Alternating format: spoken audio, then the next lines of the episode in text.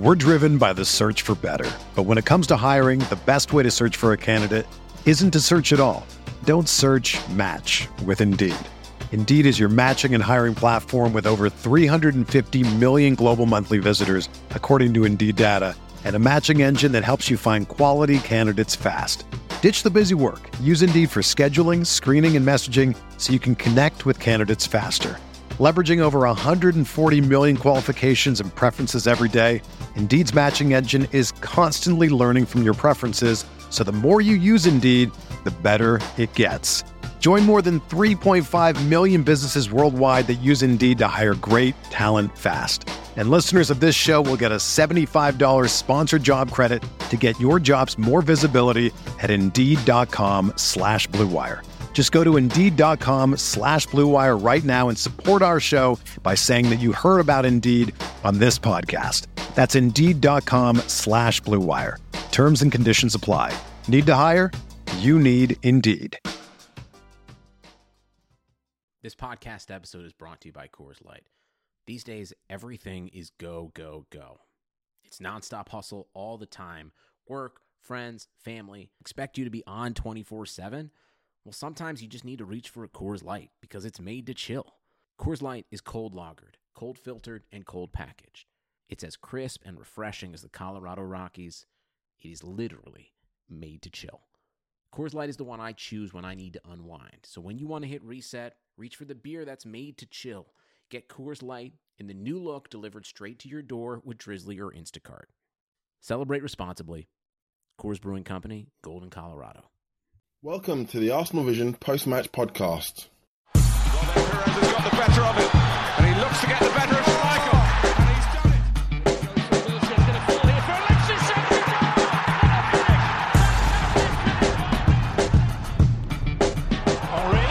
Hello and welcome to the Arsenal Vision post-match podcast. This is me and Lean from arsenalvision.co.uk. In today's show, Elliot, Paul and Tim will be discussing the uh, 1-1 draw away to PSG in the Champions League. Uh, we were very lucky to come away with a draw in the end. I think we lacked a world-class striker. If we had someone like Cavani, it could have been all very... Hmm, maybe not. But in all seriousness, we were very lucky to come away with, with a draw, thanks to some excellent goalkeeping by Ospina. Also, some awful finishing from Cavani. So, thank you, Cavani, for that. Ever since the international break, we've looked a bit shaky at the back. Yeah, the game against Southampton, and now this game against PSG. We haven't we haven't looked ourselves. Uh, before the break, I thought we looked a lot better. Nil-nil draw at Leicester, and um, and our victory at Watford. We thought we were much better defensively. So we have to get back to that as soon as possible. I don't know what the problem's been. I'm sure you hear plenty more about those problems in the podcast. So listen to that, enjoy that. Oh, before I before I disappear, don't forget to follow the uh, Twitter account. It's Arsenal V Podcast uh, on Twitter, obviously, because lots of things that we've spoken about in the podcast uh, will be in a like section. So get following on that and take a look at some interesting articles and stuff. So yeah, feast on that and enjoy the podcast. Back after Hull City.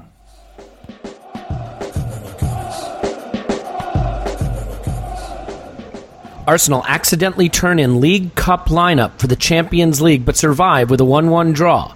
This is the Arsenal Vision post match podcast. My name is Elliot Smith, and you can block me on Twitter at Yankee Gunner.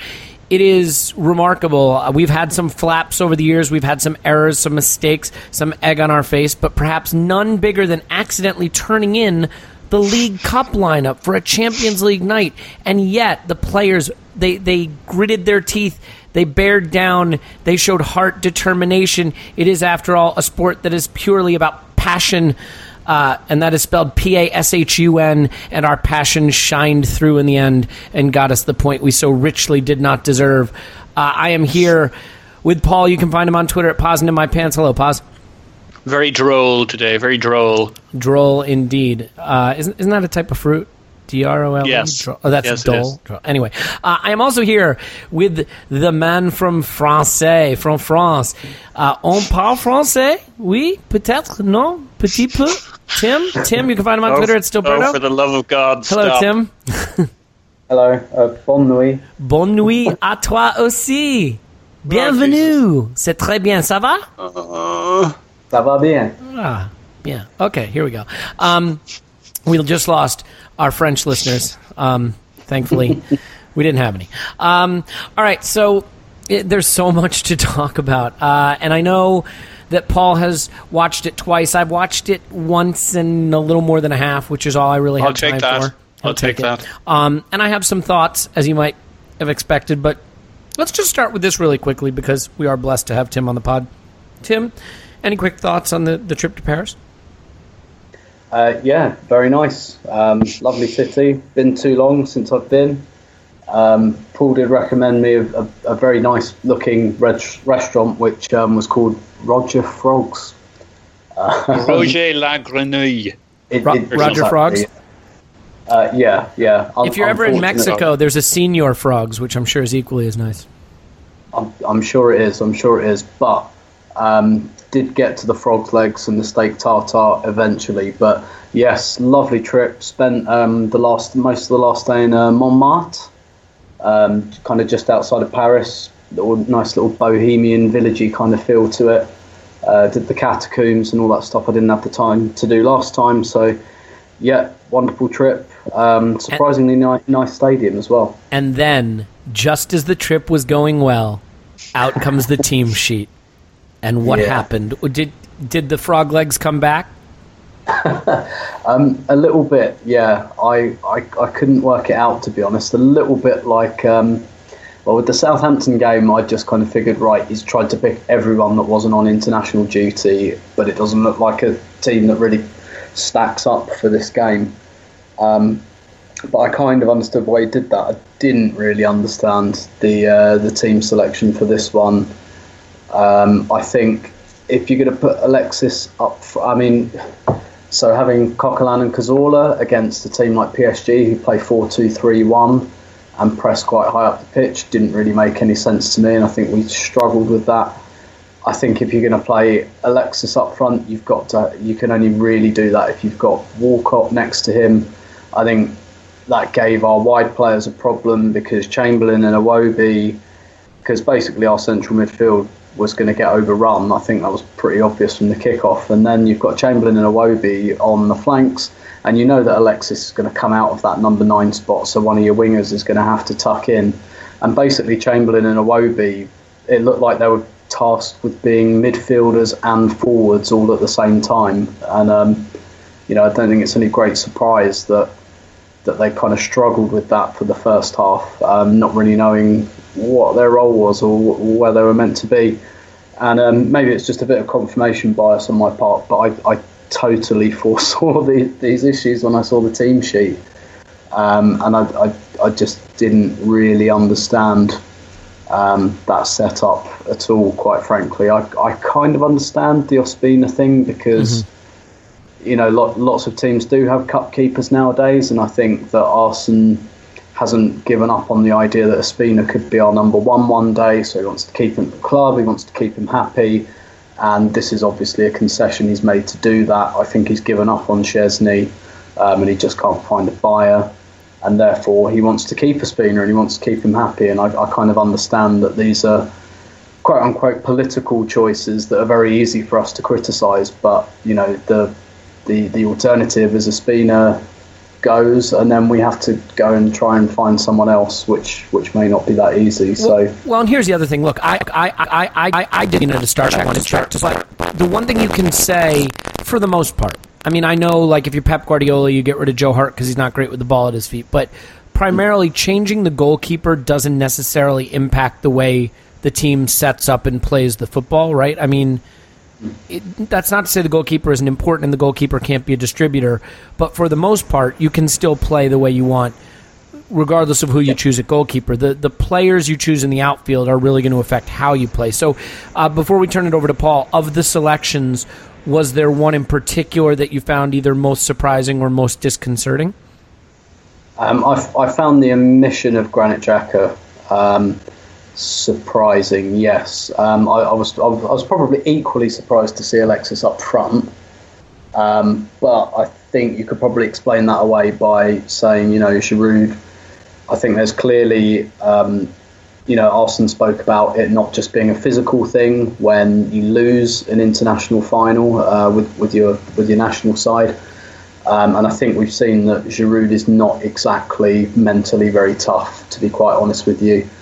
And it showed when he came on. A little bit of booing from the fans seemed to really, really upset him. Um, he had, you know, he, he, he had the hump from the second he came on, and I think we've kind of seen why Arsenal's not playing him um, at the moment, and probably Lucas Perez isn't really quite ready yet. So, you know, that, that one I can kind of make a bit of sense of. I, mm-hmm. I couldn't make much sense of playing Coquelin and Cazorla against a team that sets up like PSG do, that play the way they do. And um, I, you know, I, I don't know if there's a sense that Arsenal's really, really trying to hold back some of the players that, that were at the Euros. Um, I think that's maybe part of it, and obviously Granit Xhaka was one of those players. But you know, I kind of thought that we'd spent 35 million pounds on this midfield player to solve exactly this problem. Um, and you know, I know we've we've bought some players through the spine of the team, um, and that's going to take a little bit of transition. But what's kind of worrying is that even having not really inducted the new players other than Mustafi yet, we still look like a team of strangers, and we've yeah. still got to handle that whole induction process. So we don't we look very uncohesive, and we, we we're delaying the kind of the transition period that to being guys like cohesive, yeah. Perez, yeah, exactly, the need. So right. it kind of feels like we're surrendering ourselves to further transition. Whereas if the team's going to look like a bunch of strangers anyway, you might it might as well be because they're new, rather than because you're battling with the same old problems. Yeah. Um, so there, there may be there may be I'm sure there is something more behind it. I don't know how much you know Arsene uses data to inform his selections, data that we're perhaps not privy to, data whether it be on fitness or anything else. Um, but I, I, did find the exclusion of, of Granit Xhaka the most surprising, certainly. Especially considering that when he played against Watford, we looked like a at least a better version of ourselves, and it was it was the best Indeed. we played. And then you go back In to the, the Southampton. Half. Well, yeah, and then you go back to the Southampton match where we didn't really have that same control, and and so we didn't pick him. I thought that was interesting. It's funny. It's a little bit of deja vu because I believe we were on this podcast together this time last year, and I was saying I thought it was the end of Giroud's career because of a dumb red card and the fact that Theo had usurped him and things weren't going his way at Arsenal, and we'd spent a summer trying to replace him, and here we are going to be analyzing a, a similar kind of situation in some respects. But Paul, let's talk lineup for a minute. I mean, I know just from back channel WhatsApp discussions that y- you've moved off this position a little bit, but at the time of the selection, were you concerned that he had he had made some mistakes with, with the players he'd picked? Um, so I don't know if I've moved on. I think my initial reaction was wow to the lineup because uh, like it was it was wow. It was it was not what I had been led to expect from uh, our our previous selection. Um, and I didn't like it and it turned out it wasn't very good. Um, but I mean Tim kind of laid out the groundwork a little bit of the decision potential decision making and unless Arsene's either a sadist, a masochist, or a moron. He probably had some reasons. Here's my guess of what they were. Uh, Giroud isn't match fit physically and maybe a little bit mentally. Uh, Wenger talked about that certainly a little over a week ago. Giroud even said it when explaining why he sucked in his second uh, national team game. He said he hadn't played enough yet because the manager had held him back, himself back. He wasn't saying he wasn't fit enough, but he was effectively saying he wasn't match fit enough.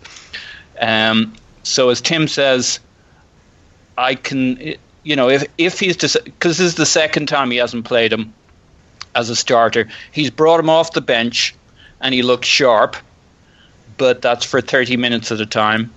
And I think you know, let's assume we're going to Roger the manager here over a bunch of stuff, but let's assume that maybe he had some reasons for his choices. For me, my guess of what those reasons were is he looked at it and didn't say he said to himself, "I need Giroud for a long season." He's already said that at the start of the summer that he's very, very concerned about Giroud losing form for long periods of time and that that has screwed him over. And I think he made a very conscious decision uh, in the, the, summer, especially after the loss, to uh, weather the storm at the start of the season. We've seen this not in one game or one selection this is consistent right from from the start of this season. He's determined to weather the storm and give people as much time as he can, and I think we've seen that consi- consistently. Yeah. So now, you know, I think there's some logic there. Maybe there's something else going on. Maybe it's all psychological. Maybe uh, Wenger's fallen out of love with Giroud, but I doubt it. So that's my bet on Giroud. Uh, Theo is injured, apparently, and so. Or was he quote injured? I suspect he was quote injured, but we'll see. Why? I, that's just my suspicion. Okay, my suspicion is he was injured, uh, and the manager says he was injured, and I don't like to make myself really, really unhappy. So uh, that's no, where that's I'm going to stick okay. with. Yeah, you know, I think I so think he'll be in the I think he'll be in the team this weekend. Yeah, well, they said he had a, a light injury, so this is my why it may have been a reasonable selection of players scenario. Now it could all be bollocks. So we've we got Giroud, we got Walcott, Xhaka. He's shown a reluctance to play so far. Uh, he may have, as Tim mentioned. Here's what I think Arsene does with data. He has he may have some thoughts and concerns, and he looks at the data, and if it confirms it, it kind of reinforces his position. You mean with respect think, to, to fitness? Yeah. Okay. And and stuff.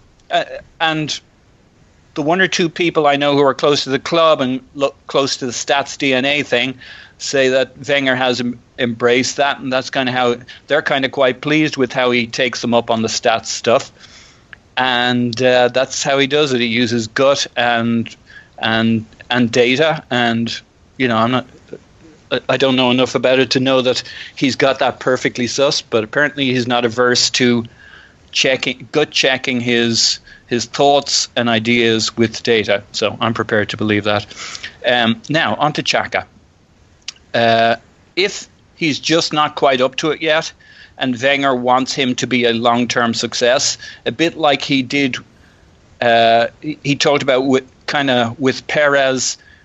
You know, he wasn't going to rush him back in a second time. He's going to protect him to some degree uh, he, he, he kind of gave him a bit too much of a bath the first time out, Perez, and so he may protect him for a little while and introduce him slowly. With Xhaka, Xhaka was great against Watford in the first half, and in the second half, they could have scored three. They just scored the one. And it was Xhaka and Santi. So if he was going to start with Santi and had any concern, I mean, he knows PSG well. He knows how they can move the ball. He knows the kind of pace and speed they had. I suspect he just. Uh, it's very clear he has a trust in Coquelin, whether the rest of us like it or not. Now, he may not trust him as a starter later on in the season in this kind of hybrid role. He's got what I'd call almost a Roy Keane role at the moment. But he does seem to trust him alongside Cazorla for them to find their balance. And I think he looked at this and said, Xhaka just doesn't have the legs yet to protect us alongside Santi against PSG. They don't have the working understanding, and Xhaka doesn't have the legs.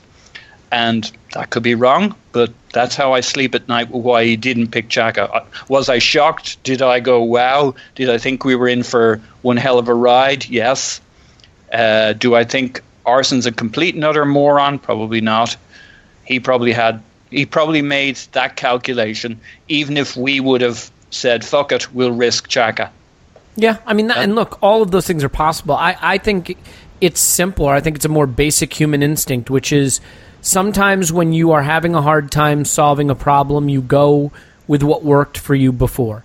And I think the Cazorla Coquelin axis in central midfield led us to the top of the table in the first half of last season and seemed to work. And I think that right now he still has a belief that since that's the best we'd been in a while and the closest we'd been to the top in a while, that's the solution that works. And yeah. I think you know, there's certainly been an adjustment in how we're trying to play. You can definitely see that. Um, but it does beg the question of why buy Xhaka, only in the sense that, look, if you want to play the way you've been playing, like this, and you want to stick with Coquelin, then why not buy a guy like N'Golo Kante, for example, who maybe is a more one for one kind of replacement slash rotational option with a Francis Coquelin. Xhaka and Coquelin have very, very little in common.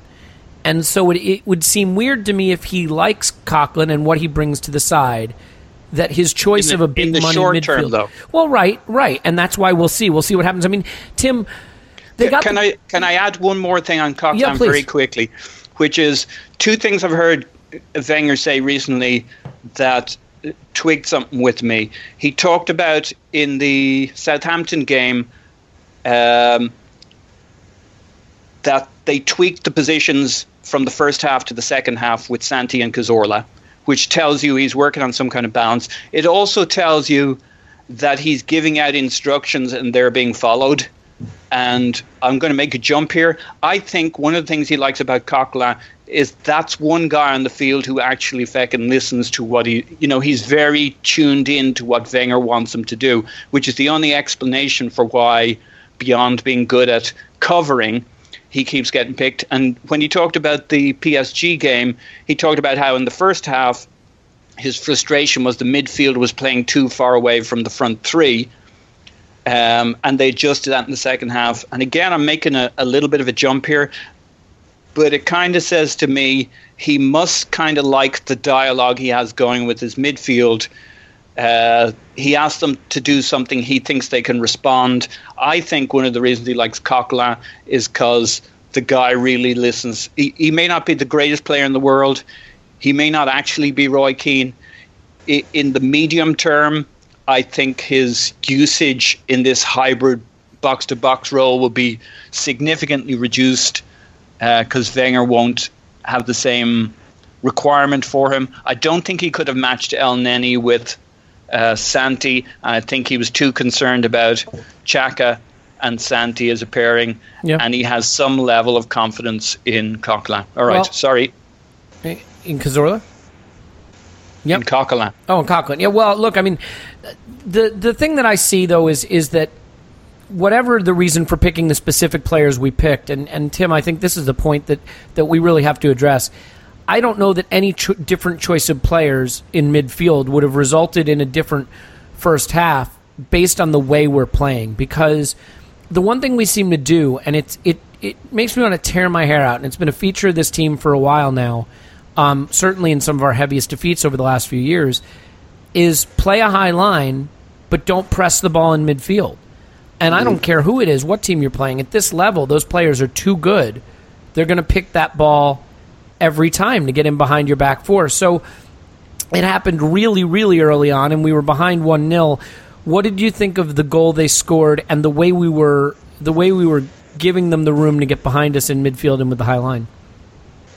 Um, yeah, I mean, I, I think it was at the moment. I think what you're seeing in a lot of our games is it's it's taking us, with the exception of Watford, it's it's taking us 20 to 30 minutes to really start playing because, and it seems to me that the players don't really either don't know what they're supposed to do, or it's just a little bit alien to them.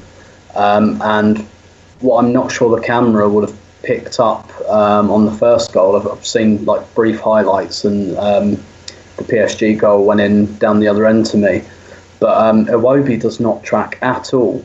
Iwobi is stood on the halfway line when Cavani connects with the cross. He doesn't track back at all, which in the first 45 seconds for a 20 year old, I, I think is quite poor. Yeah, I, th- I thought he had a good game overall, other than that. But I think that's because you know, like I was saying earlier, the two wide players were left with this real quandary where we're going to be outnumbered in midfield, and Alexis is going to vacate the number nine role all the time. So I don't think I think it took a little while for either of them to work out whether they were meant to be supplementing the midfield or the attack or both. Um, and you know, I, I think both both of those players struggled with that in the first half, and that you know that was that was a real sucker punch to concede that in the first 42 seconds, and then whatever about the team selection. Um, even if the team selection had been absolutely perfect, nail on the head, if you concede after 42 seconds, you're going to have a rough 10 to 15 minutes after that. That's that just tends to be the way it goes. Um, but I mean, as to your point about the pressing and the not pressing, and um, you know, I do my usual plug here. I've written about that this week. Um, it, it strikes me that I can't work out whether Arsenal are supposed to be a pressing team or not because sometimes they do it and sometimes they don't. And it doesn't strike me that it's a kind of well, you can't press for 90 minutes, so you've got to choose your moment. Um, you know, you watch But it's Alexis. not coordinated when it happens. It happens in Exactly. isolation. Like like Cockle Exact- press up the pitch and, and press somebody and no one else will. And if they get past that, it's it's just free run.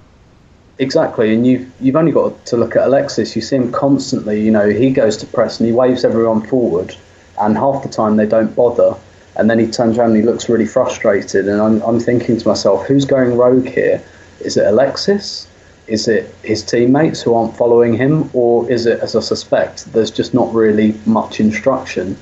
Um, and because of Wenger's reliance on self determination, um, you know, the, the players kind of it's left up to them, and, and I don't think you can really do that with a pressing tactic, whether you like it or not.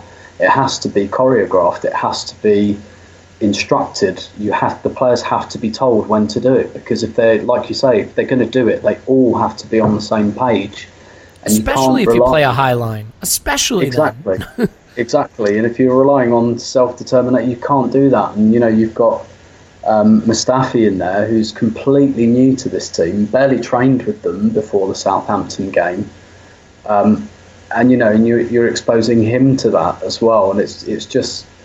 And, and also against PSG, this I mean, this is where actually changing the goalkeeper does potentially have an effect it, it worked out for us. Ospina had a decent game overall, more than a decent game overall. But actually, you're you're exposing your new defender even more by throwing in a new goalkeeper with him, and it just seems like we're complicating things a little bit.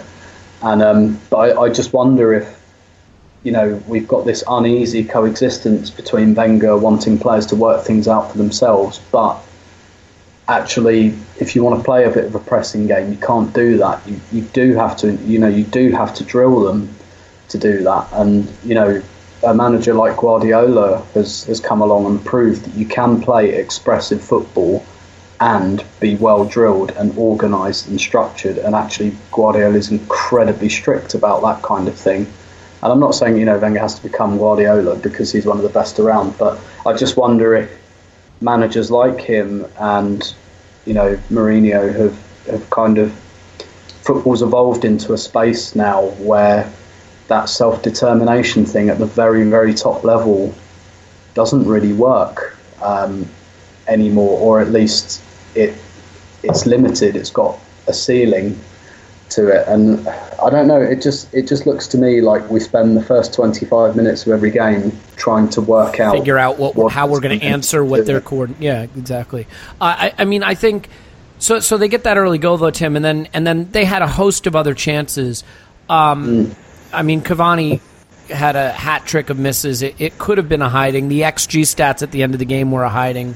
Um, Yeah. Not that that matters. I mean, we got we still get to have the point. Um, but to me, you know, it is really confusing.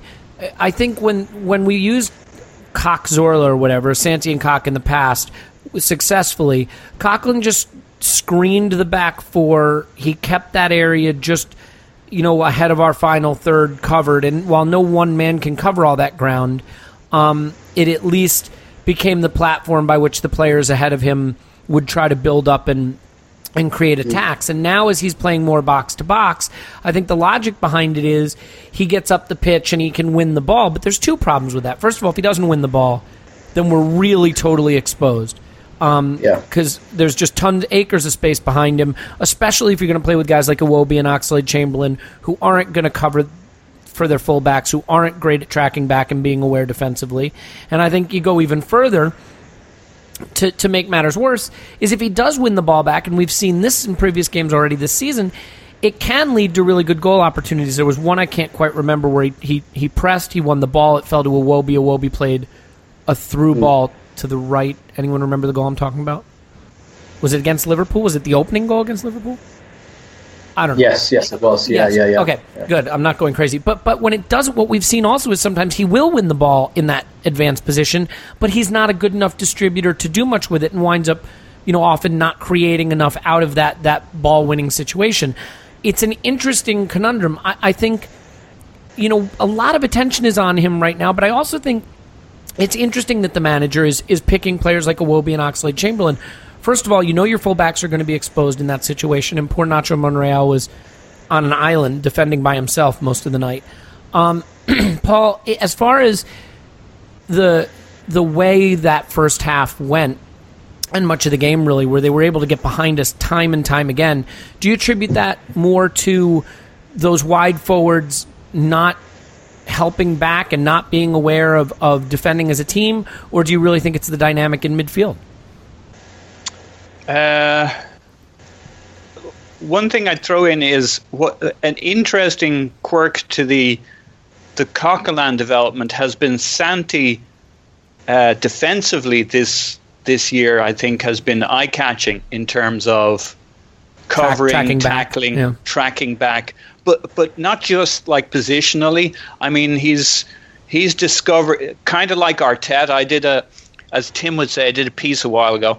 Um, I think it was at the start of last season talking about uh, Santi becoming the new Arteta, and what what I think the Coquelin setup is doing for Santi at the moment by him playing a little bit more is Santi is staying deep longer. And just you know if you look at uh, uh, I thought Santi had a poor game uh, on the first pass uh, on Tuesday night. When I watched it again, I actually thought thought he was the player I I got the most wrong. His distri- he, I think he was at ninety percent distribution despite all that pressure. Um, and when you look at the one player who was really stringing it together, what's what this new rebalancing has done has allowed Santi to be the deep lying player. Whereas I think you might say a year or two ago, he'd drop back, do a distribution, and then head upfield, and Coquelin would sit. So they've kind, it's not just about Coquelin pushing forward, it has allowed Santi to hang back, and his average position is now significantly behind Cox. Um, why did we have all that trouble? Um, I, I don't think we should underestimate. Uh, I underestimated PSG because their form is so shit, but they're, they're really good. Uh, Unai Emery is a very good manager. They came out with the whole full press thing. I don't think it was unreasonable that we should have had to ride a storm for the first 15, 20 minutes. I mean, we at looked at, we at looked a level below them that first half. Like We we, looked a, le- a solid competitive level below them. Well, well, well, well, well. So, for, for a start, yeah. I mean, I, and I wouldn't be surprised that we were knocked back and rocked a bit, and we hung on a little bit. Um, you know, it's, it's a quality team with a quality manager. We got the issue was conceding that goal in 44 seconds. I think we were beyond rocked at that stage. But it, it, they had two, maybe three really good opportunities in that first half, and they certainly showed the capability to slice us open a bunch of times. But actually, we started to come into the game. We just didn't. We didn't do that much with what we had in the final third. Had we had a proper centre forward, had Ox not spilled the ball under pressure every time, had you know, I thought Iwobi was okay in the first half. Had we had a proper centre forward, we would have given them actually a pretty decent game. We had enough possession, we had enough presence in the final third. You know, we had, you know, four or five corners. We had Monreal crossing into the box. We had Ox heading back into the box. The problem was everybody was five foot seven and below. If we'd had a better presence in the final third, I don't think our performance in the rest of the field looks quite as bad. We would have held on to the ball better. It would have been a more. I mean, we were very much in the game, even if their attacks were uh, looked the more dangerous and they were better at slicing us open. We just needed a better final third. We still wouldn't have I been mean, I think could say the same though, right? I mean, if you're going to say we needed a better final third, if they convert even half of their clear chances, it's it's a three goal game at halftime. certainly I think they should have been 2-0 up at halftime. I mean, you're not you there aren't that many teams that convert all their goals. No, no, no. I, I get it, but but you, all I was saying is you're saying if we had better final third play, we'd give them a, a game. I think Yeah, you, you yeah, then have to idea- grant. My idea of final third is like good balls into the box. Oh yeah, I, I will agree with you on this point, Paul. We had the ball in at the top of their final third with numerical advantages enough times to trouble them and didn't. And I think unfortunately Yeah. you have to probably point. a 60-40 thing, even though it feels like it was 80-20. Well, because the clearest chances came to them, and part of the reason for that is when we had the opportunity to create clear chances, we botched it. And I think Tim, Yeah, and we spilled the ball straight back to them. Yeah. Uh, and I'd like to get you and Tim's view on the centre back pairing. I mean, it, to me, there were three options. They kind of looked like they had clown shoes at, on at times in terms of their understanding. Maybe it was the pressure from our. Uh, been transmitted to them from our midfield and attack not holding the ball. But I, I you, know, you look at almost every situation. I mean, there were two or three thing uh, uh, situations where the ball was just pinging off one, bouncing off the other. Koscielny uh, intercepted it, but actually ended up playing it into the path of, I guess, Cavani. Uh, you know, the one bounced off Mustafi's head. Uh, knocks it back right into the zone where they, you know, there were pr- at least th- uh, the first goal in terms of Mustafi and his positioning. You could find maybe four situations where the centre backs were holding the knife. I don't know who put the knife in their hand. Yeah, I, I would say this about the center backs. It's impossible to evaluate your center backs when you have them playing 30 yards from goal with nobody in midfield stopping the balls in and nobody covering back for the fullbacks. Um, Yeah. You know, you look at the 6 0 at Chelsea, the the 6 3 at City, the what was it, 5 1 at Liverpool? Um, Those One games one had at PSG. Well, well, right, but I'm saying th- those games had similar similar game flow to this in the sense that there were plenty of attacks where the center backs were trying to cover acres of space or defend in space with no support, with balls going in behind. You know, and the thing I'll say about Cavani, everybody's saying he's terrible. I think Cavani's movement and and his Yeah. intelligence in that respect was Superb. was superb. Um, Tim, you know, we're not in the business of scapegoating, or we shouldn't be anyway. Sometimes we wind up in that business. But I think one of the things that I've always admired about Arsene, when Arsene speaks on football, he always speaks very intelligently. And one of the things that he has always said that makes football such a wonderful thing is that it's a meritocracy. Um, and he loves that about football. And I, I think it's hard for me to see any meritocracy that would see Oxlade Chamberlain continuing to keep his place. And I don't mean that as a sick burn, dude. I just mean he hasn't played well enough to earn that starting role, in my opinion. And he was pretty shocking in this game, and the, and the numbers bear that out. I mean, from a passing standpoint, he passed, he completed fifty-seven point nine percent of his passes. He uh, turned the ball over. Well, he was dispossessed twice and had four unsuccessful touches. He had no shots on target, one off target. He played one key pass. He had no dribbles for a player who, for whom that is a feature of his game and what makes him special. Um, uh, by the way, no tackles in the game, which I thought was interesting. But so, in your mind, is this a case of Arsene Wenger just deciding if I keep picking Ox, that special talent will emerge eventually, or is there something else at work here? Um, I think it's. I think there's a couple of things at work here. Um, first of all, and I think as the season goes on, lots more people are going to join my bandwagon. I don't think Arsenal's wide options are that great. Um, No, we were all honest. crying out for another forward. Uh, We wanted two up front this summer, right? Yeah, yeah, and I think really in the kind of last weeks of the transfer window, you know, you get those two signings at the end, and everyone goes, "Well, hey, we've got signings," and um, I think a lot of people lose sight of what signings are actually for, and it's not for that nice feeling of gratification or a shiny new toy. It's about improving your squad. Um, and I said the same the summer we signed Özil. Um, to be honest, I thought, yeah, that's obviously that's an incredible signing that solves a need. But actually, there was a lot we didn't do that summer that people kind of forgot about in the Özil fever. Um, and I think something similar has happened here because chronology is important in a transfer window. And when you sign two relatively big players towards the end, people feel that ah, new signing glow. Um, but um, Alex Oxlade Chamberlain is very close to the starting eleven, and the reason for that is because we don't actually have brilliant wide options. Um, Alexis, yeah, brilliant wide option, absolutely bona fide starting 11, superstar, 20, 25 goals a season, great. The other wide position um, is quite open, isn't it? How many players in our team can realistically play on the left wing? Alexis, Iwobi, then Perez. Chamberlain. Maybe Perez. I, I tend to think if he's played wide at all, it'll be on the right.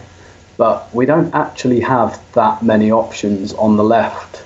Um, you know, I think Iwobi and Chamberlain are, are very, very close to starting 11 players. They're probably like starting 15, I'd say, because we don't have that many players that can play on the left hand side of the attack. So um, a lot of it is just because he doesn't have, and when you've got like Walcott injured or not injured or whatever, but Walcott not available for Tuesday night, that does push Chamberlain right up the pecking order because those are the wide options we have.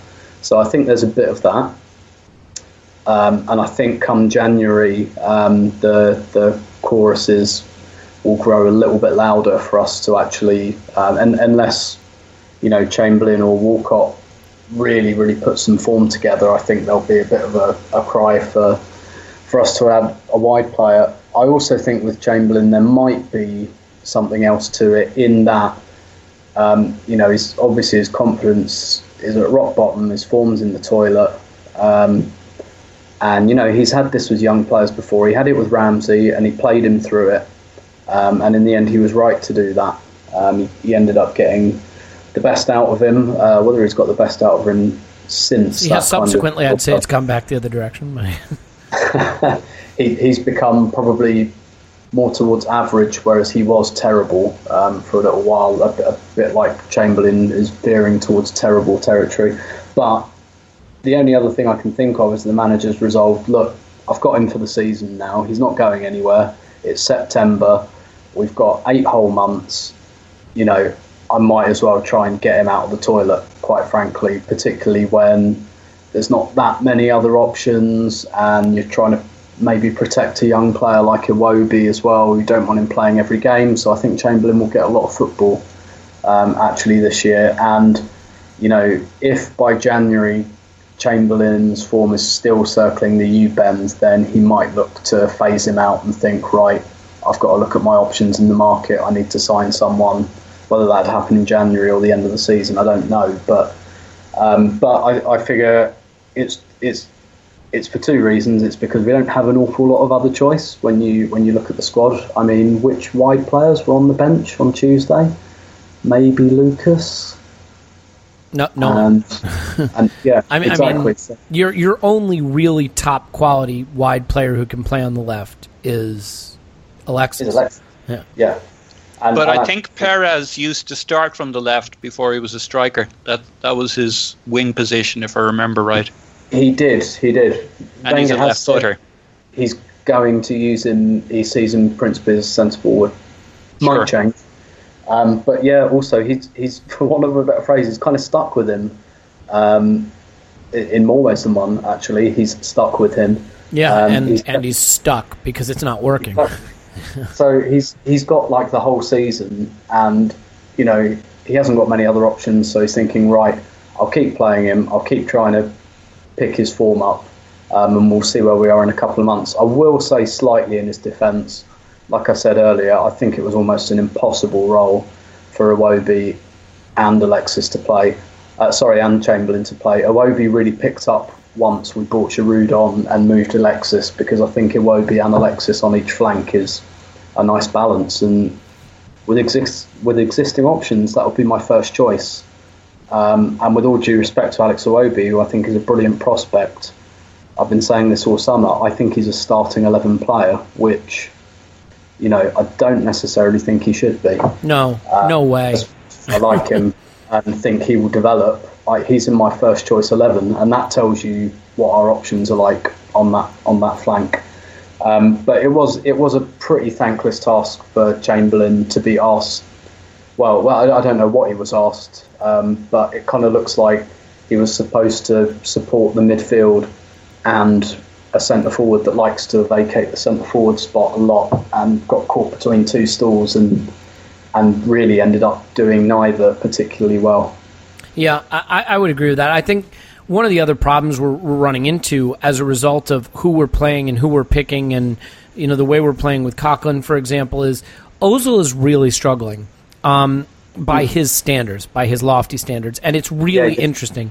You want to see something that I think sums up, and and I do not understand statistics and visualizations and things like that, as well as some people who are even you know listening to this pod, let alone on this pod.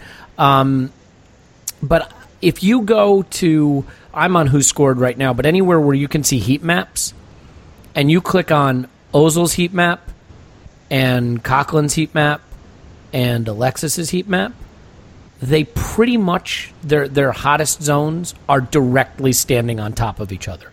Like if you could represent that heat map with three human beings, they'd be stacked on top of each other's heads. And I just think Coquelin's pushing forward and coming into those spaces that uh, that Ozil likes to find, those little pockets of space. And Alexis is dropping deeper into those spaces, and Ozil's trying to find somewhere to be. And when he's at his best, and we saw it against Watford, where it was so good the ability to when when Xhaka or Cazorla had the ball a little deeper in midfield and Ozil can occupy those half spaces either side of the center of the pitch just ahead of the final third, collect and distribute, collect and distribute, and and he's so deadly doing that. And what we've done is we've created this situation where Coquelin's rampaging up the pitch to to try to, to close down and Alexis is dropping to receive the ball and suddenly there is no one for Ozil to receive the ball from, and no, nowhere for for him to move to. And I think, you know, he can he can excel in two roles. One, if we sit a little deeper and counterattack because he's just fantastic distributing on the counter, or two, if we play possession and he can find pockets of space just outside the final third. We're not really doing either. Um, and I just think that the spaces that the players are occupying is is kind of squeezing him out of out of being at his best. The whole thing looks a little bit like a mess at the moment, and and you know I, I don't think you can just say it's down to the players because, to Paul's point, you have to believe the players are being picked because they're following the instructions they're being given. Um, but it's it's the the thing it's doing most of all is it's getting the worst out of Ozil and Sanchez. And anything we're going to achieve this season at all, if we're going to achieve anything, is going to come from Ozil and Sanchez because they're our two best players by a distance. Um, the the second half was a little bit better. I, I mean, they still had a mountain of opportunities um, and and outplayed us solidly, but we played ourselves into the game and we created some decent chances ourselves. I thought the goal was pretty special. That was an example of Ozil finally finding some of that space. Um, it happened to be out on the wing. His disguised ball to Iwobi was sensational. His first time hit was great, um, and it falls to Alexis, who finishes. And at that point, it looked like really anything could happen, um, literally, because the game was so helter skelter. But Giroud came on and made an impact of sorts. Paul, what is wrong with Olivier Giroud? Just like as as a person, what, what is Okay, wrong? so- what is wrong with Okay.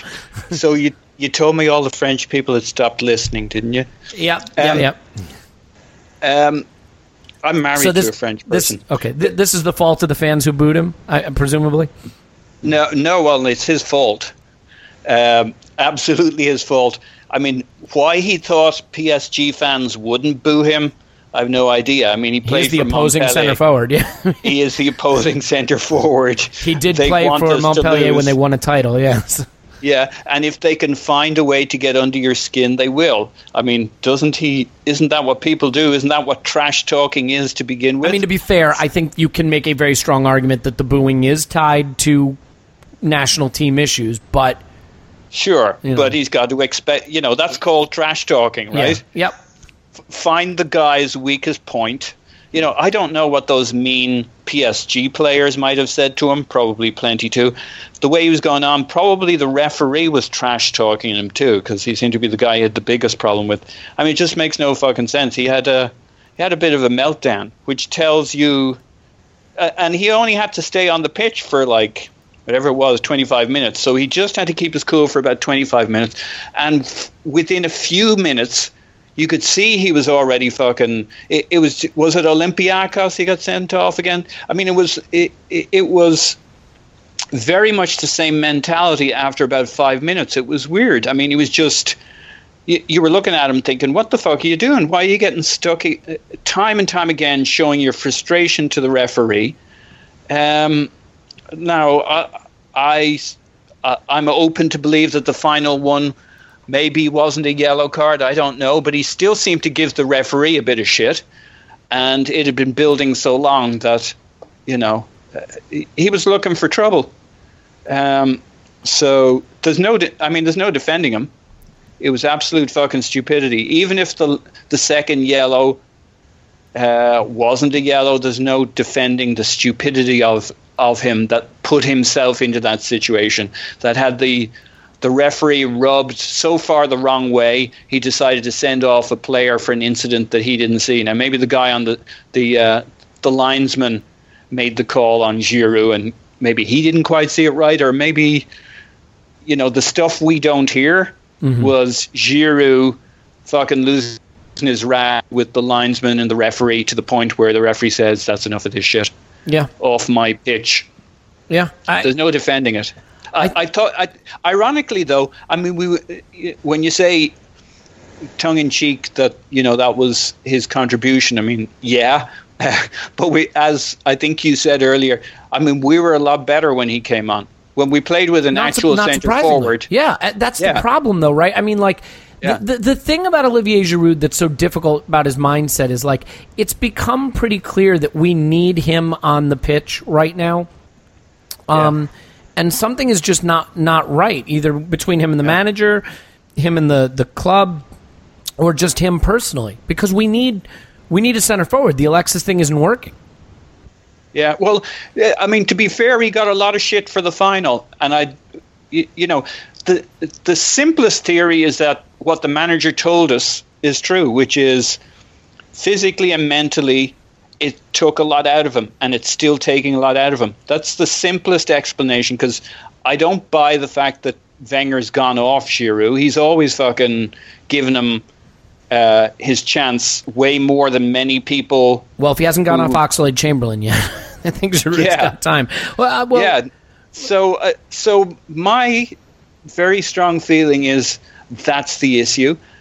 I think so. You know, my arc of the game would have been we didn't concede that stupid goal early on. We kind of hung in on the first half, uh, didn't get so rattled. We were kind of in the game well enough, and maybe they got one goal on us in the first half, and by the second half, and by the way, all of this is playing with a, a proper front three with, uh, you know, Giroud and Walcott, or Giroud and uh, you know Ramsey, or somebody in that front three that makes us a balanced front three, or Giroud and Iwobi playing from the right, or something that made us a fairly balanced front three you know, we might have been down a, fr- a goal in the first half and earned the right to a draw in the second half, unlike this game where we just they pretty much annihilated in the first half. Had we had a proper centre forward and a reasonable front three, you know, we've seen those games before against big teams where we earned a win.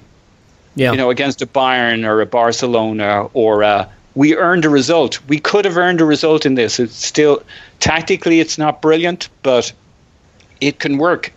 Yeah, I mean, and and look, uh, Tim, I'll let you address this really quickly because there are going to be a lot of people screaming at the podcast saying um, the sending off was harsh, that Giroud didn't do anything wrong uh, for the second yellow. But I think you and I are the same mind here, and I think Paul, you are as well. That yeah. that he was being aggressive and petulant, and there were a couple other sort of rough challenges and lunges along the way. It looked like he, it looked like he was heading that direction, right? Yeah, absolutely. I actually don't think it was a harsh sending off because um, what I think he was sent off for was dissent. I don't think it mm. was the the little, you know, there there was like a little bump on I think Marquinhos. Yeah. Um, you know, and, and you know he did that to be a little bit sly and snide, and that's fine. I, I don't really mind that so much. Maybe not when you're on a yellow card and you've been warned, and you've been warned about your challenges, and you've been warned about dissent and um, lots of people, when I tweeted about this, you know, showed me the vine um, of the sending off. And, you know, from that little six second clip, didn't look like a lot, granted, but I don't know if the TV camera picked this up. While that was that altercation was going on, the game continued, The referee didn't stop it until both players ran over to the linesman and started yelling at him. And if you're on a booking and a warning, and then you show dissent, particularly, I know it's not a necessarily a Champions League thing, this crackdown on dissent, but you know that that's the climate that Premier League players are operating in at the moment in their domestic league, and they have to be extra careful about it. And it was just completely brainless. And the second the incident unfolded, I mean, I was just yelling, "Just walk away! Just walk away! This is of no benefit to us. Yeah. This is not, you know." I'd like Giroud to bully defenders more, but with his physique, not with these silly, petulant arguments off the ball that don't serve any purpose for us. Um, and actually, what it was, my, my reading of what the second yellow card was for, was that the ref was kind of okay to let them have a little kind of pushing and shoving match and whatnot. But actually, he blew his whistle very sharply the second that both players started yelling at the linesman. Yep. And uh, he sent both of them off. And, Um, and is isn't the classic thing in that situation that the referee comes back to a flared up situation, just gives both players a yellow card? That's the fucking Yeah. easy decision. If you're not in tar- you know these these guys are taking the Mickey, acting the maggot, so you Yeah. whip out the you- old you yellow gi- card. You give the referee a reason to make a, a call at all, right? I mean, if you just Yeah. walk away from it and decompress the whole situation, the referee gets the option to just let it go. But by And ratcheting tried it to. up, he, he forces him into a decision. Because it was almost like the referee, as as Tim said, had looked away. I think they were called back by the linesman. Yeah, I think so. Let's put it this way: this was not as harsh as the whistle was blown. get, getting sent off for kicking the ball at the goal t- one second after the whistle's blown. And you know, for for Giroud, he, he should have learned this lesson because he was sent off harshly in Zagreb. I think that was a harsh red card, but again, it was because he'd been chipping at the ref the whole game, and that second yellow he got was pathetic. But he wasn't necessarily booked for that foul. It's because he made an enemy of the referee, and you don't want to make an enemy of the referee. Or at least once you get to that line, you appreciate, right, I'm right on the line now, and at least for 10 minutes, I've got to keep a low profile. And you know, I, I could I could have forgiven Giroud for you know getting sent off in some way that benefited the team, or if you know he was contesting a ball in the air in the penalty area and there was a bit of pushing and shoving. This was nothing. This was a tackle on the halfway line. He then got up. I think it was uh, Marquinhos's nose by kind of you know giving a little shoulder off the ball, and then he started yelling at the linesman, and you just think you've already been booked and warned several times. It just seemed like he was asking for it, and um, you know, I, He got I, it. I, I, yeah, I think quite strongly that the manager should punish him. Um, and it, however these internal things are dealt with, I'm, I'm not convinced they are really, but um, I'd, I'd certainly fine him a week's wages for that. Well, Not least because PSG then got a corner in the 94th minute, which they nearly scored. they from. almost scored from where he, he would have actually been a very important part of defending that Exactly. corner. Yeah. exactly. Um, it it's going to surprise both of you, but he's not he's not one of my favorites. So, you know, I I, I guess I'll just stay out of it. But you know, it, it strikes me as interesting too. I just think we look right now like a team that doesn't n- know what kind of football it wants to play. Um, you know, and I read an article recently saying that basically Wenger sides are sort of coordinated improvisation, and that may be the case, but it seems pretty clear to me that he wants his more ball playing midfielder, in Cazorla in this case, to sit a little deeper and collect the ball off the back and distribute. And he wants his more pit bullish, tigerish tackling midfielder to go up the pitch and try to, to win the ball back and, and press and win tackles.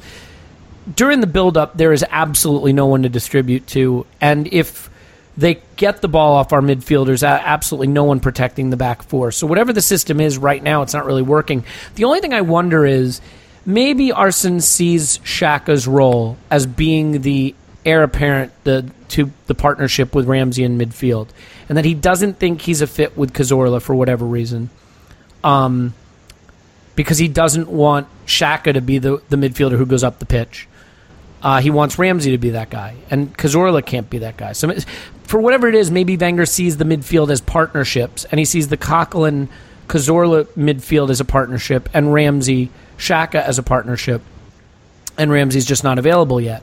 Um, you know, maybe that's what the future is for the midfield going forward. But I guess there will be plenty of time to find that out. Um, final thoughts. I mean, it was a dire night, but we did get a point. Um, you know, assuming we right the ship, this could be the point that leads us to topping the group for the first time in ages. You know, unless we find a way to trip over ourselves and not do it. But I just wanted to ask both of you guys this and sort of leave it on this.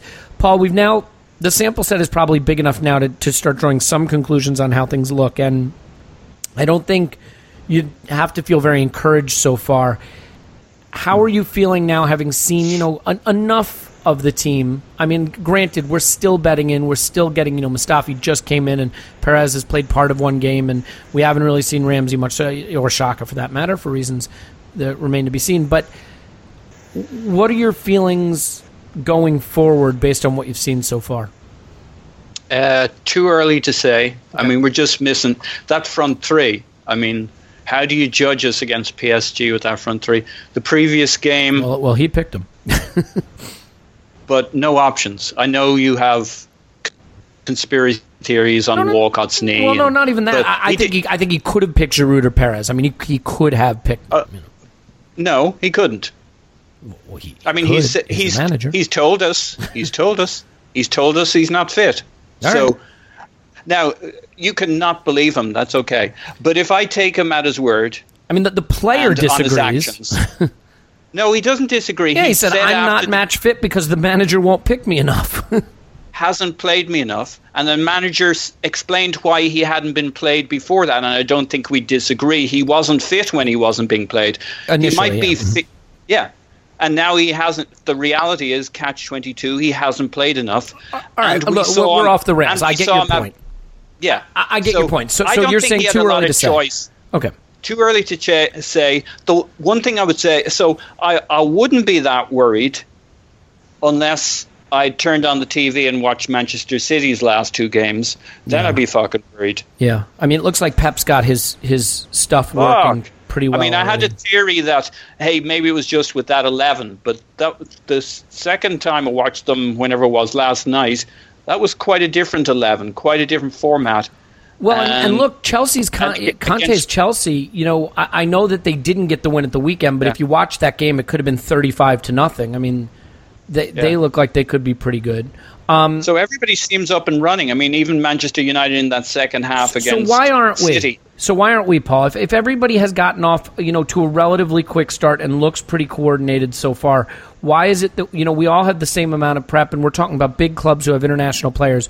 Why have we had such a stuttering start? I, I think our big weaknesses are, are we always seem to have runs in the same spot, and at the moment our front three or front, any two of the front three at the moment seems to be where we have our bigger challenge.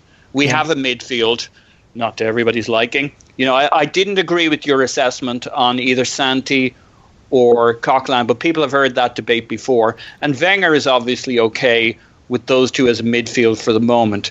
I think we have an okay defence. I think we have an okay midfield, at least for now, to scramble this section of the season. Uh, it's to me, it's it's our front line where we're missing. You know, Perez isn't ready, Giroud isn't ready. Uh, Walcott took a knock for one game. Um, uh, Ox is shit.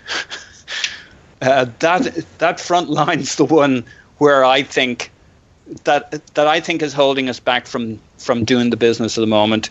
Uh, hopefully, Xhaka is going to kick in very soon, and we'll see if we have an upgrade in midfield but it's kind of scary when you look over at City. Uh, I agree with you on Chelsea, and maybe close behind United are about to kick in. All right, Tim. So what about you? I mean, I, think I think you could put this in three issues. I think one, we have an issue with how we want to set up and play, which needs to be resolved. It doesn't seem that we have found the system yet. I think two, I completely agree with Paul that it looks like we may be short goals, which is depressing because we thought maybe we were short goals to begin with and I only have two things. So it's those two things. I mean, is is that kind of how you see it yourself? Yeah, yeah, a little bit. I think you know we have got. So I, I, I thought it was quite an interesting point you made actually about Cazorla Coquelin being kind of like a shadow, shall we say, for for Xhaka and Ramsey. And, and I did think to myself earlier, I just didn't want to bring it back to the Coquelin discussion.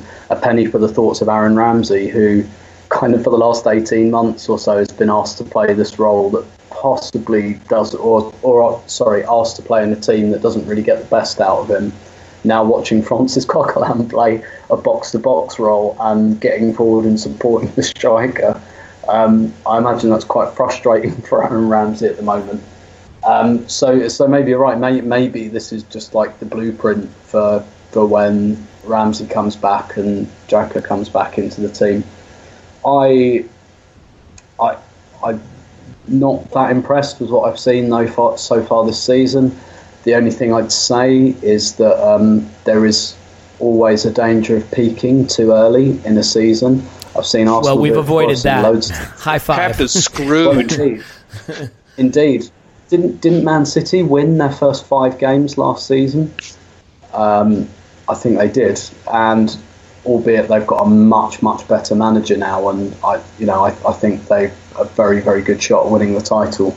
But nevertheless, I think basically in August and September, when your players are coming back and they've all come back at different stages of pre-season, particularly in a tournament year, it's just about getting the points on the board. And I think the same goes for April, May. I think where you're looking for cohesion and good football and joined up thinking, or at least being able to see joined up thinking, is kind of October to March. That's the period where you want to see the performances. Yep. The first two months and the last two months of the season, you just want the results, while and, and everything else will sort itself out later. So I think we've the last three games or so, possibly four if you count a half decent away point at Leicester, we kind of got that going for us a little bit. And I tend to think as a few more players come back, a few more players play together, they get used to each other a bit more. Whether or not the manager sorts it out, um, I think there is an element to which the players will be a, able to sort it out amongst themselves to some degree, hopefully to a very high level, but that remains to be seen. So I'm I'm relatively hopeful that it will get better.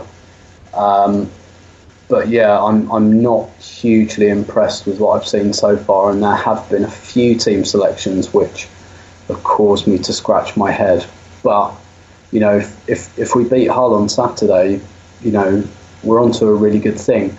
I, I think the Chelsea game is the marker. That would that will tell you where Arsenal are um, at the moment. That that will really tell you where Arsenal are and what we're looking at. I think for the season. Yeah, I, I mean, the funny thing about getting a result is it's always a good thing. I'm not one of these, oh, I wish we would lose so people could see. Um, but the only downside to getting that point against PSG is it would be easy to write the game off and be like, yeah, we came away with something. I, if we continue to play the way we did against PSG, teams will put us to the sword. Um, we won't get away with it every time. So I hope they take a good hard look at that game film and say, gosh, you know, here's where we were exposed, here's what wasn't working, and, and address it. Um, I also find it interesting, you know, you made the point, Tim, that our left wing options are limited. And, you know, I, I do think, you know, granted, Joel Campbell never really played on the left, and, and Wilshere's not really a left winger, what, but we we did send some players out who, at least conceivably, may have had value this season. Um, Yeah. And I wonder if we did it in their best interest, but not in ours. Um, the other thing Yeah. I would say about Xhaka is, you know, look, you know when Arsene Wenger loves a player because he will play them all the damn time. There are players like I remember there are like League Cup games. You're like, well, surely he'll rest him this game, and he wouldn't rest him then. You know, like when he loves a player, he loves watching him play, and he just he he resists resting him. Cazorla. When Yeah. does Cazorla ever sit on the bench? Never, never. And and you can go back to players like Cesc Fabregas, who'd be like, you know, one minute away from shredding a hamstring, and he'd throw him out there. He played him against Barcelona with a broken leg. Um, Van Persie was another one, but I mean, and those were guys who had injury track records. But it's just, it's interesting because I'm not ready to say there's something weird going on with Xhaka. But did you ever think? you'd Good. no, it's too early. But did you ever think you'd live to see the day that he bought a guy for 35 million pounds? Um, and I mean, doesn't want to use him. Just flat doesn't use him.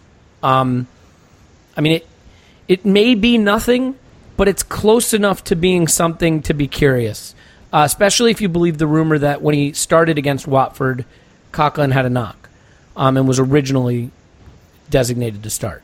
Um, because I remember that day when the lineups were coming out, everyone said Coquelin was starting. Anyway, that's enough of that. Let's uh, let's keep our fingers crossed that we get on track, and, uh, you know, or, or stay on track, however you want to look at it, against Hull this weekend. And more than anything, I think what we need to start to do now is is find the formula. You know, figure out what's Lucas's role, what's Xhaka's role, what you know, if any, what's who are the players who are going to be are relied upon 11 when we need three points and what positions are they going to play and, and style and you know other than that we've got everything figured out okay enough of that anyway uh, that's the arsenal vision post-match podcast for you please give us five stars on itunes and then talk nasty shit about us on social media uh, my name is elliot smith you can block me on twitter yankee gunner paul is on twitter at Poznan in my pants paul as always it is a delight to speak to you about arsenal Woohoo! Woohoo indeed. Uh, and Tim is on Twitter at Stillberto. You can hear him uh, on all kinds of podcasts and read him on all kinds of blogs. So please do so. Tim, uh, pleasure to have you back. My pleasure. And gentlemen, I look forward to uh, speaking with you after the Hull match, which I believe is Saturday, correct? Yep. Play on Saturday this weekend? Great, that's good news. All right, uh, until then, enjoy watching Brazilian football, Tim, and we will be back at the weekend. Cheers.